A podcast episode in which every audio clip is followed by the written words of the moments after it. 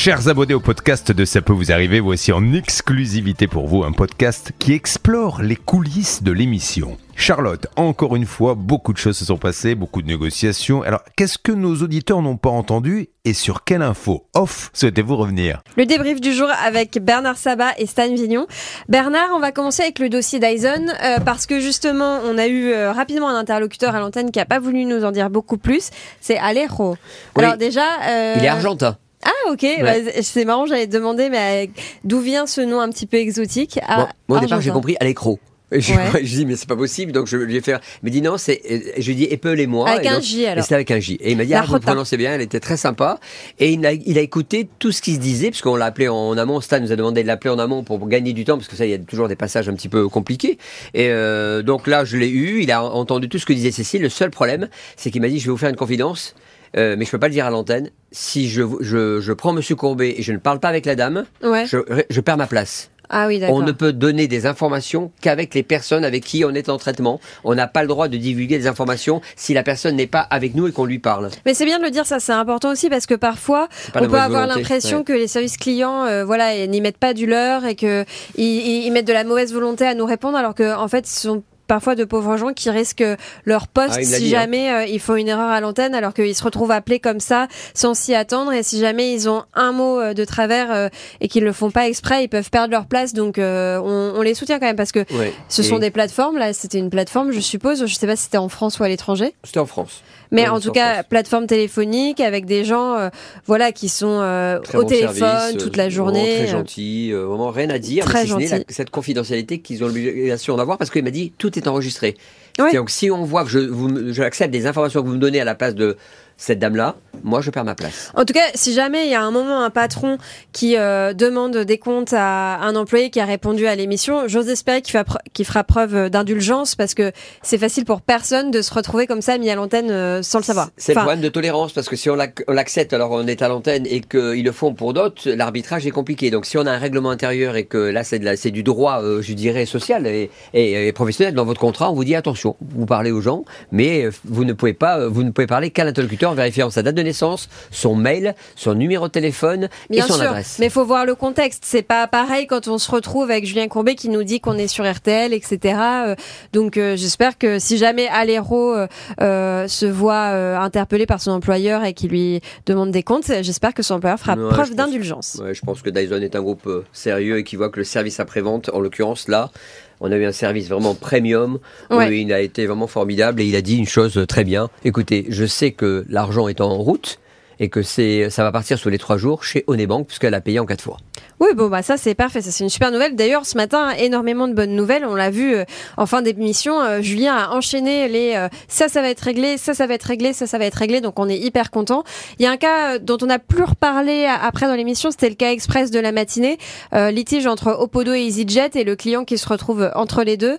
A priori, euh, bon, on va pas Ouais. annoncer, on va pas spoiler. Non, mais on- Mais euh, ça- c'est en bonne voie. C'est en bonne voie, mais c'est match nul parce que c'est Ah pas bon? sympa et c'est pour ça que j'ai poussé un coup de gueule et je, je le dis aux auditeurs d'RTL.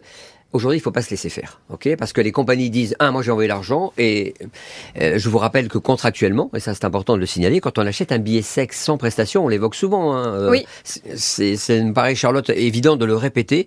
Eh ben quand on achète un billet d'avion. On- le contrat est passé entre le voyageur et la compagnie aérienne. C'est trop sûr. facile la compagnie aérienne de dire ah je l'ai rendu euh, euh, à Opodo en l'occurrence euh, c'est eux qui ont l'argent parce que logiquement on doit le rendre aux clients.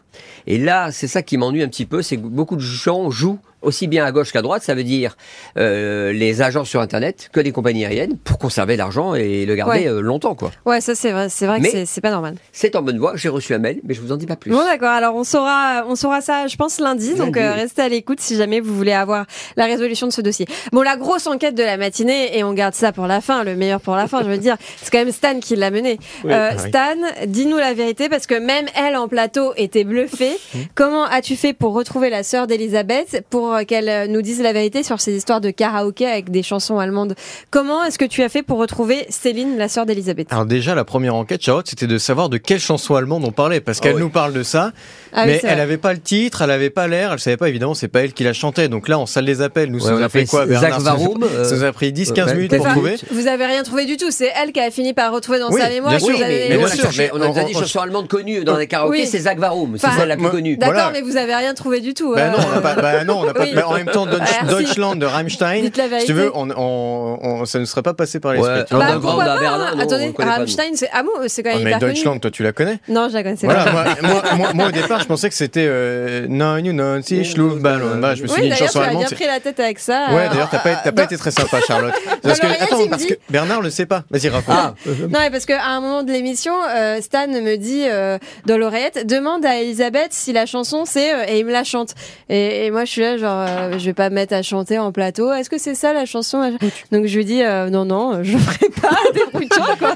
Elle, elle a pas voulu. Mais je lui dis, au moins, demande, aidé, demande le titre. Non, you know, si je- elle, elle elle saura, quoi. Si c'est ça, elle dira oui, c'est parce que tu te souviens pas forcément, mais une fois qu'on te le dit, tu le sais. Mais je parle pas allemand moi donc je j'aurais pas Et su. après, et après, on lui dit, alors Hervé nous dit, euh, mais est-ce que ce serait pas Zach Varoum Ah, on dit, ah oui, peut-être. Alors on lui demande, et elle nous dit, oui, c'est ça, Zach Varoum. Donc je demande à Prune et Xavier Kassovik, notre dit réalisateur. c'est ça Zach Varoum. Si, elle nous a dit ça. Elle nous a dit, ah oui, oui, c'est ça. Donc, euh, euh, Julien me dit, ah oui, c'est Zach Varoum. Donc, on demande à, à Prune, euh, qui est à la technique de ressortir euh, la chanson. et finalement, et finalement, après, elle reçoit un texto euh, de son beau-frère qui lui dit, ah non, euh, c'est Deutschland de Rammstein. C'est ça. C'est pour ça qu'il y a eu un couac à un moment donné. Oui. Où euh, elle lance à l'antenne, on lance à l'antenne, et en fait c'est Zach Varoum qui passe, et, euh, Bah oui. et, voilà, il y, a eu- il y a eu un peu à couac. Parce bon, voilà. qu'elle avait déjà dit au moins 20 secondes avant que c'était euh, Voilà, Deutschland. oui, mais, bon. alors euh, voilà, ça c'est Prune qui est à côté de nous, tu vois, elle a pas bien Ah, écouté l'antenne. Ah, euh, voilà, voilà. C'est la Pardon, faute de Prune. Prune. C'est la faute de Prune, et, et, et, et- et on peut le dire comme on veut, parce que de toute façon elle a pas de micro, donc elle peut pas se défendre. Ah. Et alors après, euh, dans l'émission, euh, je dis à Julien, enfin on se dit avec Julien, ce serait drôle quand même d'avoir euh, Gilles, le fameux Ouais, Gilles. en sa question, sœur ou son beau-frère. Euh, et alors, euh, je dis, ouais, mais on n'a pas ce numéro. Donc, je le dis pas à Julien. Je dis même pas à Julien que je vais essayer, parce que je me suis dit, je vais faire la surprise. Et Ah. j'ai pas envie de demander non plus à Elisabeth, qui est en studio, parce que je me dis, sinon, elle aura pas la surprise non plus, Bah quoi. oui.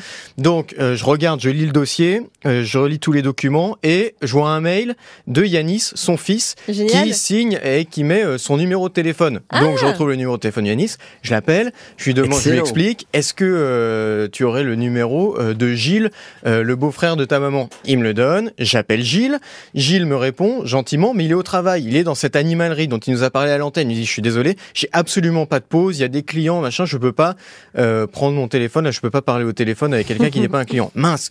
Et Gilles, et, et votre femme alors? Ah, ma femme, oui, elle écoute l'émission à la maison. Ah bah, super. parfait. Et ben, je prends le téléphone et donc on appelle Céline et je lui dis euh, Céline, euh, voilà, je vous explique, on va faire une petite blague à votre sœur. Il va falloir un peu nous expliquer, nous rendre des comptes là sur euh, ces karaokés chantés en allemand.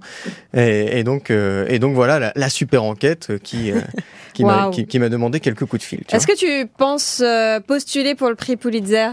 Je pense que ce serait pas juste pour les autres. Parce que si tu veux, voilà, je, je pense que ça ferait l'unanimité, euh, que j'en ai déjà trop quatre à mon actif, tu le sais bien, dans cette émission. Donc, euh, Ah oui, pour la faute, avait retrouvé euh, le numéro euh, du neveu d'une d'une auditrice qui elle-même euh, cherchait à joindre euh, son grand-père. et exactement, exact, c'était c'était exactement Oui, pour ça, en pas, effet, c'est c'était ça. exactement pour ça. Et donc, si tu veux, à un moment donné, le problème, c'est comme, tu sais, c'est comme Messi avec les ballons d'or, ça finit par agacer. Donc, en fait, euh, voilà, Oui, je veux pas. C'est parce que tu veux pas faire de jaloux, en Voilà, fait. je veux pas C'est- faire, voilà, je veux pas- c'est pas je- parce je veux qu'il est pas- humble. je veux pas faire de jaloux, non. Merci à tous les deux, à demain. À demain.